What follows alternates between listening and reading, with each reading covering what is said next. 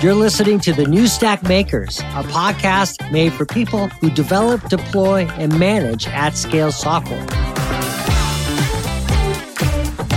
For more conversations and articles, go to the newstack.io. All right, now on with the show. AWS. Since its inception, Amazon Web Services, AWS, has been the best place for customers to build and run open source software in the cloud. AWS is proud to support open source projects, foundations, and partners. Hello, everyone, and welcome to another on the road episode of the New Stack Makers. I'm your host, Heather Joslyn of the New Stack, and we're coming to you from the floor of KubeCon plus Cloud Native Con North America here in Chicago, that toddling town. And today we're going to talk about, well, what else would you talk about at KubeCon but Kubernetes, that little open source container orchestrator that could. And we're going to talk about specifically how Amazon Web Services, or AWS to its friends, has supported and invested in, in Kubernetes and open source projects around Kubernetes. And we're going to talk about its work specifically on some related tools like Kubelet and Containerd. And we're going to learn what's new with Karpenter with a K, a Kubernetes cluster autoscaler built with AWS. And for our discussion today, we're joined by two folks from AWS. First, Jonathan Innis. Hi, Jonathan. Hey, how's it going? Jonathan, tell me a little bit about yourself and what you do at AWS. Yeah, so I'm a software engineer on the EKS team at AWS and maintainer in the Karpenter project. Yeah, Excellent. super excited to be here. Excellent. And uh, we're also joined by Todd Neal. Hi, Todd. Hey, how are you doing? Todd, tell us a little bit about yourself and what you do at AWS. Yeah, sure. So I've been at AWS for about two years. I've worked on the uh, Karpenter project, also do some upstream work in a SIG Node, and then just general work in a EKS compute org. Great. Before we begin, I just want to thank AWS for sponsoring this conversation, and let's get going. So uh, let's give a little bit of background. A year ago, my TNS colleague Joab Jackson spoke to Jay Pipes, who was then your colleague at AWS. Jay said that at the time, Amazon was working on a mirror of the Kubernetes assets that are hosted on the Google Cloud Platform in order to eliminate Google egress costs, which usually are borne by the CNCF. Can you update us on that situation and how Amazon is investing in, in, yeah. that, in the yeah, Kubernetes project more generally? Yeah, so it started last year at KubeCon North America. At that point, AWS announced that they were donating $3 million in cloud credits to the mm. CNCF. And then there was a uh, project that was stood up by SIG K8s Infra. So one of my colleagues, Dims, is one of the co-chairs of SIG K8s Infra, and they mm. stood up the registry, registry.k8s.io. So that registry basically looks at where the requests for images is coming from and then redirects it to the cloud provider that is sort of closest to that location. So if you're coming from the Google Cloud, you'll actually be pulling images from Google servers. If you're coming from AWS Cloud, you'll be pulling images from S3 directly. So that way you can avoid the egress costs and it basically it can be expanded to future cloud providers if they want to get interested. And that is sort of a good way to reduce that egress cost in addition, there's like a large community effort to once that registry was stood up to mm-hmm. basically go update all of the documentation, all the repositories, and point all of the Kubernetes users to this new registry so that they'll actually start pulling images from this new location. That basically everyone in the community was involved. There were notifications everywhere, all over the Kubernetes site, trying to get people to use this new registry. And then, sort of most recently in June, Amazon Elastic Container Registry added a new feature to act as a pull through pull through cache for mm-hmm. registry.k8s.io to sort of further reduce the egress cost. And then the requests don't even get to registry.k8s.io; they'll, they'll be cached and served directly from the ECR. Great. So that, so that project has gone quite a ways in the last year. Oh yes, yeah. yeah. Basically from uh, from sort of announced to uh, full production and the old registry being deprecated, and yeah, it's greatly reduced the costs that were being borne by Google, and people are pulling from it sort of as we speak. That's great. It's great. I mentioned a couple of open source projects in, in my introduction. We talked about mentioned Kubelet, which is the primary node agent that runs on each node in a Kubernetes cluster. If I have that right, mm-hmm. and Containerd, which manages the container runtime. How has AWS been involved in each of these projects? Mm-hmm. Yeah, so Kubelet is the you know the primary node agent for Kubernetes. It's running on you know every Kubernetes node out there. So we in AWS we contribute to Kubelet by doing things like deflaking tests. We've done some work to make it basically extend the end-to-end test to run on Amazon clouds, using up some of those uh, cloud credits that were donated last year. And in particular, working on like the ARM64 tests, ensuring that it works there and is tested there. I've contributed some work myself to the sidecar feature, which is coming out in beta in uh, 129. I'll be speaking about that tomorrow with uh, one of my sort of colleagues, uh, Sergey uh, from Google, who also uh, did some of the work there, and uh, in D, So first off, I have to mention Phil Estes, who's an AWS principal engineer. He does an awful lot of work for Containerd. He's a maintainer there. Uh, he's all over the repository, reviewing, mentoring, just sort of helping to lead that effort on Containerd. It sounds like there's a real community kind of spirit in, the, in this. Yeah, project. yeah. People from different companies, different organizations, students, everyone just sort of you know pitching in as a community to, to just sort of move these projects along. Yeah. You look like you were gonna. You wanted to say something? No, uh, no, nothing specific. I was, I was just thinking. There's Dims joined our team. I'm trying to think how long ago that was at this point. Yeah, yeah almost two years, almost as Yeah, and I think since Dims has, has joined AWS, it's been there's been a big push and, and kind of a kind of an initiative around like really pushing people to be more active in, in the open source community and Yeah. contribute a lot more to these projects. And I think it's really we're seeing a lot of change happen recently over that. So it's been it's been really exciting. Cool. Is there anything new going on in those projects, Kubelet and Container, that you want to highlight for, Mm-hmm. for our maybe ask if there's specific parts of the, that project you, you might want to ask for con- contributions, ask our audience for contributions to?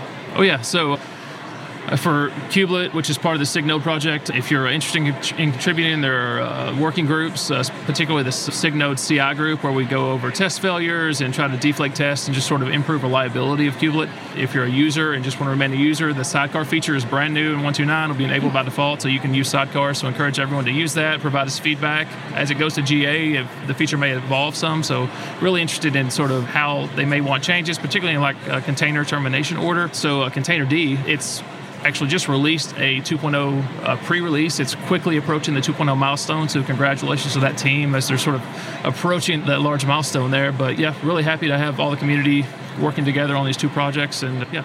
A couple of years ago, Karpenter was introduced by AWS. So what is Karpenter, Jonathan?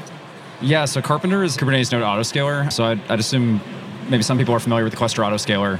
Karpenter was kind of born out of, I guess, some customer headaches with some of the details of the cluster autoscaler. So the cluster autoscaler is kind of designed more for hands off a lot of the, I guess, group management of nodes off to a bunch of like the cloud provider specific APIs.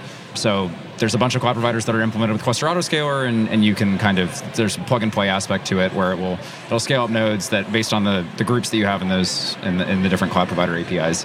The problem that, that came out of that kind of configuration was basically customers had to create a lot of different groups. And for a lot of the different instance types and for aws specifically like we have over 700 instance types and so customers want a lot of flexibility with which instance types they pick based on the workloads that they specify. And so what we're seeing a lot from customers is you know i have to create a, a managed node group per instance type and maybe per az as well which is a lot of management for anyone to have to do. So that's kind of what Karpenter was born out of. So Karpenter looks at the pending pods similar to, to Cluster Autoscaler. It looks at your pending pods and your applications that it's going to launch, and then it, it there's kind of the concept of we call it a node pool, but it's a it's kind of like a flexible node group in a way. So you can you can kind of specify requirements on your node pool, and we'll dynamically pick the instance type that we'll launch it in, and we'll also pick the dynamically pick the AZ that we'll launch it in without you really ha- having to do a whole lot of configuration. So you can you can specify some details like like taints and some different things that you kubelet configuration that would you'd specify on the node, the image that it will launch with.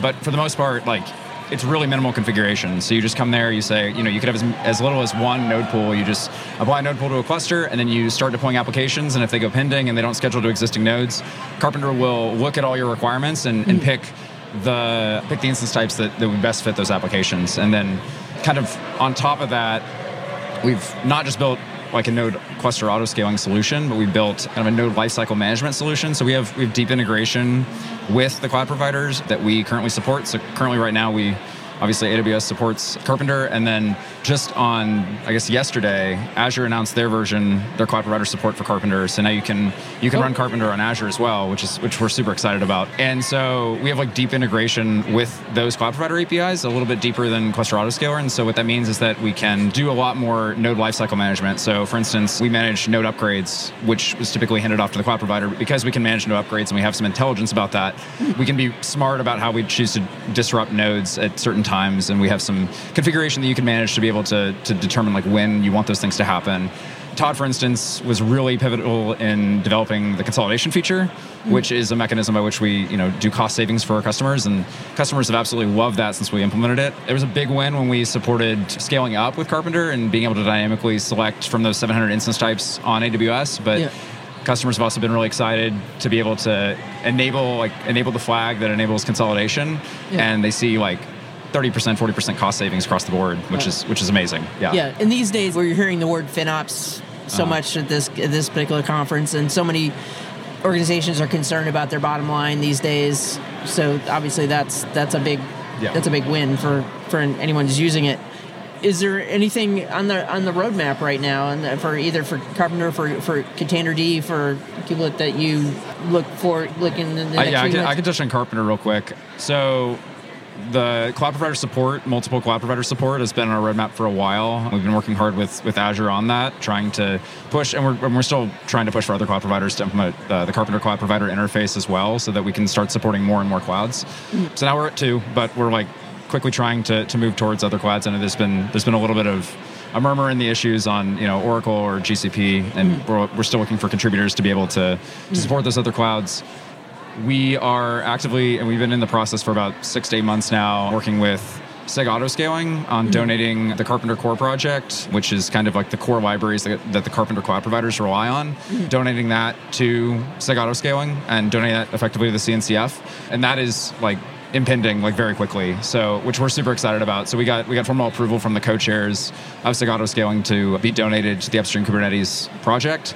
And so now all that's left is all the detail of like moving the repos and things like that. But that's super exciting. We hear a lot from customers that they're looking for kind of that that agnosticism and like the support in the in the community. And so mm-hmm. that's been that's been really exciting to see happen we just released beta i guess two weeks ago now hmm. which was a huge milestone for the project. We're kind of quickly heading towards stabilization. So hmm. v1 is also impending like we really want to get to stable apis and so and customers are wanting that and asking for that and so that's on our roadmap happening you know relatively soon. So we're, we're pushing hard for that.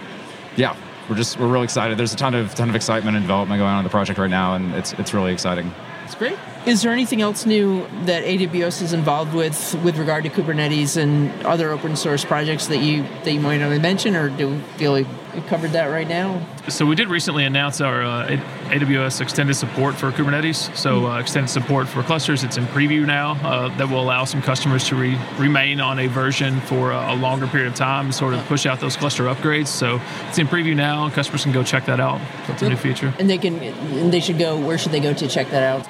So we have, I believe, an AWS blog article that sort of explains it, and uh, yeah, we'd be glad to make the link available for anyone that's interested. Yeah. Well, we'll and we'll link to that. You can tell me a little bit about working in, in open source at AWS. Like, what kind of, how does the culture sort of support that that work at AWS, or how, do- how do they support you in that in that work?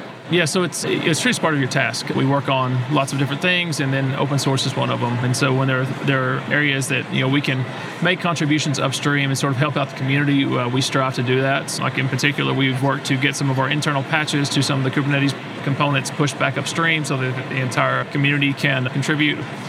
We have another software engineer uh, named Igor that's been involved in some of the CEL work for uh, validation, trying to make webhooks safer. So yeah, just sort of all over anywhere that we can make a contribution upstream that can sort of help the community out, help help out users across the CNCF. Yeah, we're sort of more than glad to do that, and and yeah, that's what we try to work on. Not much to add honestly that was, Not much to that's a pretty good answer Not much to add. Well, tell me a little bit about like your your own experience with with open source. Have you always been involved in open source, or is it part of part of your formation as you know professionals? Yeah, so I think we were briefly talking about this ahead of this conversation, but this is my first KubeCon, and I was involved in open source for a little while. So I, I, I've been at AWS for a little over a year, and before that, I was I was mm. at Microsoft Azure, and at Azure, I was working with Flux, and a lot of people know about that project, and that's an open source project by Weaveworks, and yeah, just communities in general around open source projects. I mean, it's it's really great to finally see some of these people that I've, I've worked with for a while in, in person and, and see how supportive the community is. I think everyone is really, particularly in the Kubernetes community, is really, really open to new contributors and really open to people just coming in and feeling supported. And I, I think we really want to foster that community at AWS as well.